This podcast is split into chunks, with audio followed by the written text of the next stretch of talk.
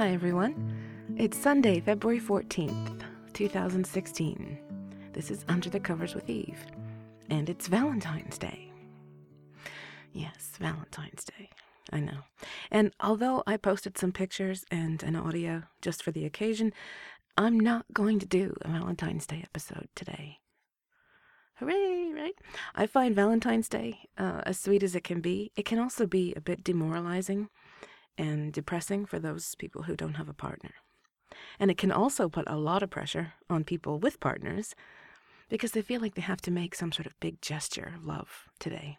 It puts a lot of pressure on new couples, all kinds of things. So I won't be talking about St. Valentine or anything like that today.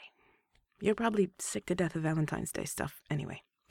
So, today I'm going to talk to you about something that doesn't really have a name, but that I think really should. I call it after sex, all one word. Or, you know, think of it as après sex, you know, like après ski. it's a time period right after sex. I don't mean after care or after glow, although these things certainly can fall under the category of what happens during after sex. But what I mean is literally after dot dot dot sex. the time period directly following either an orgasm or the end of a sexual encounter with someone. Now, it doesn't matter what kind of sex you have, with a partner or alone, um, whether you've never had a partner or you've had lots of different partners, if you've had an orgasm, you can answer the following question. Ready for it? Okay. What is your after sex experience? I want you to think about this for a minute.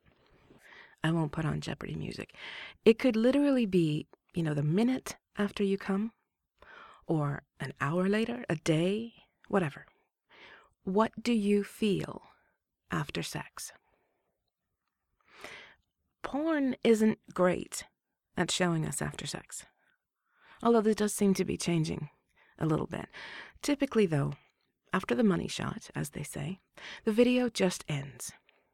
So if you've been raised on a steady diet of porn, maybe we'll start calling people porn fed instead of corn fed. um, maybe you don't have any idea about what to do after sex. And if you have any guilt about what you're doing, you may actually hate after sex. You may want to distance yourself from what you've just done or watched. Maybe you close down all your browser windows or clear your history or whatever. Maybe you feel ashamed of yourself, or you feel weak, or perverted, or misogynistic, or whatever. If you've had sex with a partner, maybe you try to distance yourself there too. Maybe you leave right away, or you hope you'll never see that person again. There's that famous quote um, it's been attributed to all sorts of people, but I think Charlie Sheen said it at his sentencing hearing. He said, You don't pay a prostitute for sex, you pay her to leave. For a lot of people, sex brings on such feelings of guilt and remorse that whether they're doing it by themselves or whether they're with somebody, as soon as they orgasm, they just want it to be completely over with, almost so that they can forget it ever even happened.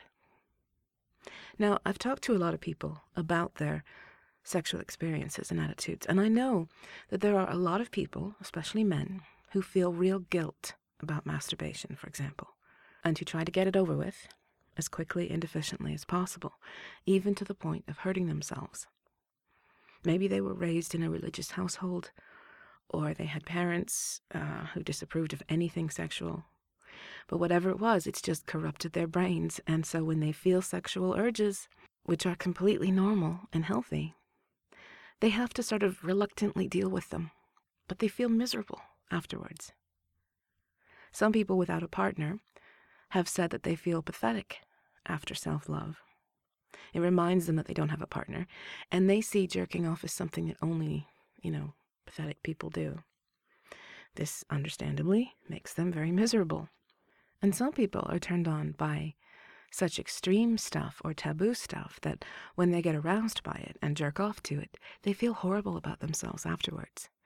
And, you know, they wonder if they are secretly a rapist or a pedophile or whatever. I've read stories of men who masturbate to stories like just stories even, about extreme stuff, and then they cry uncontrollably for an hour, feeling almost suicidal about their tastes. What I haven't heard too often, almost never, in fact, is something like, I enjoy every chance I get to pleasure myself. I love my fantasies. I love my partner. I love that amazing feeling that washes over me after I come. And it's kind of sad, really. We have this amazing ability to feel so incredibly good. And yet, so few of us ever just allow that to happen. Let me say again what I've been saying for more than two years now, almost two years now, and that I will keep saying because it will always need to be said. I love men. I love everything about them, and particularly their sexuality. I love that men love women. I love how much they love sex.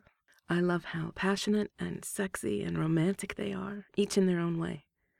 I love how much they try to be better people and how, contrary to what people say about, uh, you know, supposed patriarchy and all that, that most men really strive to understand and appreciate women and to change whatever attitudes and behaviors they might have that make women unhappy. I have met a few men in my life that were not good people. But it would never make me condemn the whole gender, especially when there are so many examples of true goodness out there. In fact, it just makes me appreciate good men all the more. So, if you are someone who tries to distance himself from sex, who doesn't enjoy his after sex period, I just want to make three points here, just a little list of things to think about. As usual, just some food for thought. Number one sex doesn't end with an orgasm. This may sound really surprising to some of you, especially the porn fed young'uns, but it really doesn't. But an orgasm is not the end of sex. Think about how much a lot of men enjoy the idea of a woman coming several times during sex. They see her first orgasm as just kind of an appetizer, so to speak. Few men think that one orgasm is enough for a woman, and they would try, or at least want her to experience more than one. Now imagine if, after an orgasm, every woman in porn, or even in real life, just jumped up, ran to the bathroom to clean up, and then tried to get on with her day as quickly as she could. now I realize, I do, I realize the male orgasm is a little different and that there is a considerable refractory time in between orgasms for men, during which they can't come again, that sort of thing. And I know that for a lot of guys, one orgasm sort of wipes them out. You know, they're done, down for the count. That's fine, obviously, but it's not like it is in porn. You know, your life doesn't just freeze frame the second you come. And you know this. You know this from your own life. No matter what kind of sex you're having, alone or with someone, you need to acknowledge that something does happen after you come. For one thing, you have to allow yourself a bit of time to enjoy all the other physical sensations that flood through you after you orgasm. The afterglow part, when those really feel good endorphins rush through your system. When you feel good from your head to your toes, you know, when it feels good to just breathe the boneless chicken ranch I talked about before from the far side. You really should allow yourself a moment to experience all this bliss. Your body really needs it. It's a great stress relief, if nothing else, and it feels amazing. And there's a lot of science behind this, too. Everything from how the male brain uh, releases the bonding hormone oxytocin, which is also released by um, breastfeeding mothers, by the way, um, to studies that have determined that a really great orgasm can seriously deplete you and even affect how much pleasure you can experience for up to a week afterwards.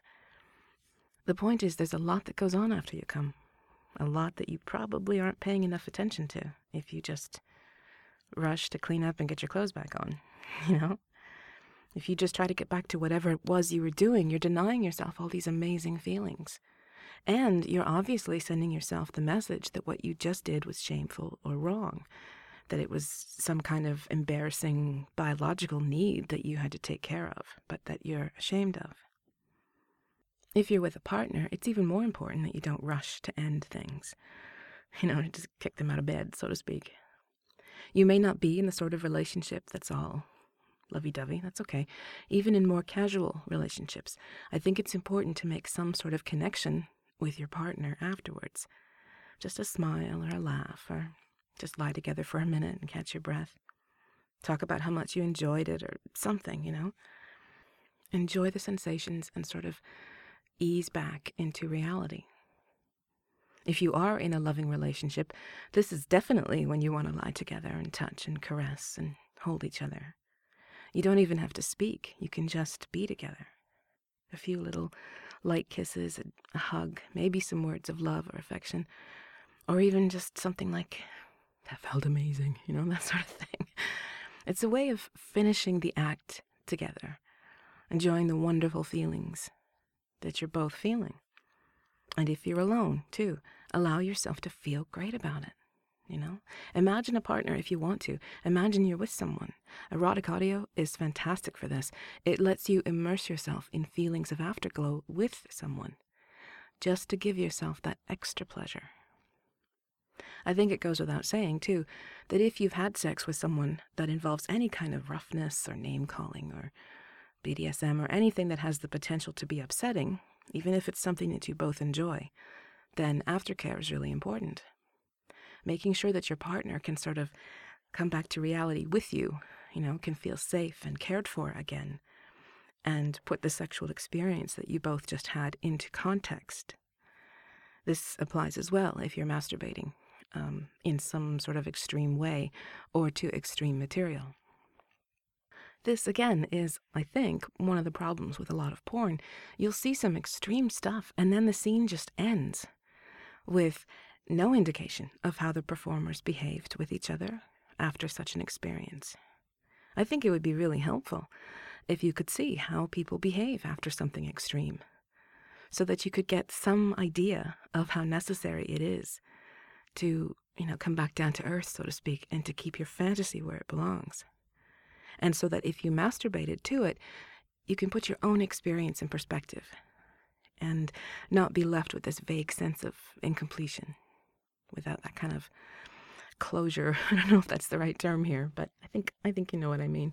No sense that the sexual experience is finished for now, for this time, and now you are sort of back to normal, back to your non-sexually aroused state. So, whatever way you experience self-love or sex with a partner, if you're someone who tends to rush through after sex, give yourself at least 5 minutes before you rush to close everything you know, and try to forget that you did this. Just to start, just just try it. For me, try it for me. Sit there or lie there for a minute and just feel every good sensation and acknowledge that this is a crucial part of sex that you've been missing out on. All right, number two. Try to come to terms with how normal, healthy, and truly acceptable masturbation is. If you have any lingering guilt or shame about pleasuring yourself, work on ways of changing this in your own mind. If it comes from your parents, remember your parents grew up in a different time, and sometimes a different culture or religious climate than you did. And they learned to really repress sexuality, especially in their children. Doesn't mean it's right. They likely meant well. They thought they were raising their kids to be moral people, but my point is, you have to challenge the belief that sex is immoral. You have to realize that everyone has sexual desires, and virtually everyone has sex of some kind. The most generous philanthropists you can think of, the most brilliant scientists who come up with cures for diseases, the nicest little old ladies in your neighborhood who just love everybody, you know, everyone is sexual at some point in their life to some degree in some way. It doesn't stop them from being amazing people It doesn't stop you from being an amazing person. Even, you know, we, we grant uh, new mothers this this patina of almost holiness. You know, mothers are these incredibly sacred things, and yet they had sex in order to have this baby, right? Everyone is sexual. I know that young men in particular are constantly shamed about their masturbation habits. They even make bad comedies about it. And I know that it can be really tough to see it as a normal, healthy thing. But I think if you start by not shaming yourself, if you start to act um, the way more and more women are starting to act, which is openly talking about their vibrators and toys and being frank about their sexual needs and being unashamed to admit that they masturbate, that sort of thing, you may find that you start to see it as a normal, healthy thing. Okay, and the last point if you're upset about the things that you are aroused by or jerk off to, there are ways you can deal with this. You can figure out if you're just feeling guilt, as I said before, and you can work on overcoming that and becoming more comfortable with your sexuality. If it represents some fantasy that you usually find repugnant or something that you wouldn't want to do in real life, that can be okay. In a lot of cases, fantasies are about things people would never want to act out in real life. Sometimes they aren't, sometimes they do lead to things that people want to do. Only you know whether your fantasies are just fantasies or not. But for most people, they just enjoy certain aspects of certain kinds of porn and erotica, and they just limit it to that. Usually it has to do with something being taboo or forbidden, and to my mind, I kind of see that as just an extension of the attitudes towards sexual desire itself, especially in someone who typically tries to repress their sexuality. Maybe the idea of something taboo is the only way you can really let loose and enjoy sex, at least for now. Whatever the case, go easy on yourself. Most porn is just a way of presenting certain tropes or themes to enhance a fantasy. And if it stays fantasy for you, it's probably okay. You can always get help if you're truly worried about what you like. Now, this is a huge can of worms, gigantic, that I'm not going to go anywhere near. But if you are concerned about what the health profession considers quote, paraphilias, meaning kind of um, sexual impulses that are considered deviant to cultural norms, then just know that there are things you can do to get help. Now, I'm not going to comment on whether paraphilias are things that need to be gotten over or whether they should be classed as paraphilias in the first place, so let's just leave that alone, okay? I'm just saying that if there's someone out there who has trouble with liking what they like, you can get help for it. That's all. Bottom line, I think everyone can improve their sex lives and their lives in general by paying more attention to after sex, no matter what kind of sex you have. I, I know it serves a very important physical and emotional function. And I think it may help you start to feel better about your own sexuality and sex in general. So start enjoying after sex in your life and think about how you've been either neglecting it or not experiencing it enough up until now. So that's it for this week. A little shorter this week. I've been doing some fairly long, heavy episodes lately, and I just wanted to keep this one a little shorter. All right, I'll say it. Happy Valentine's Day. Whether you have a Valentine or not, you could be my Valentine. So stay warm, stay cozy, and I'll be back next week. Bye bye.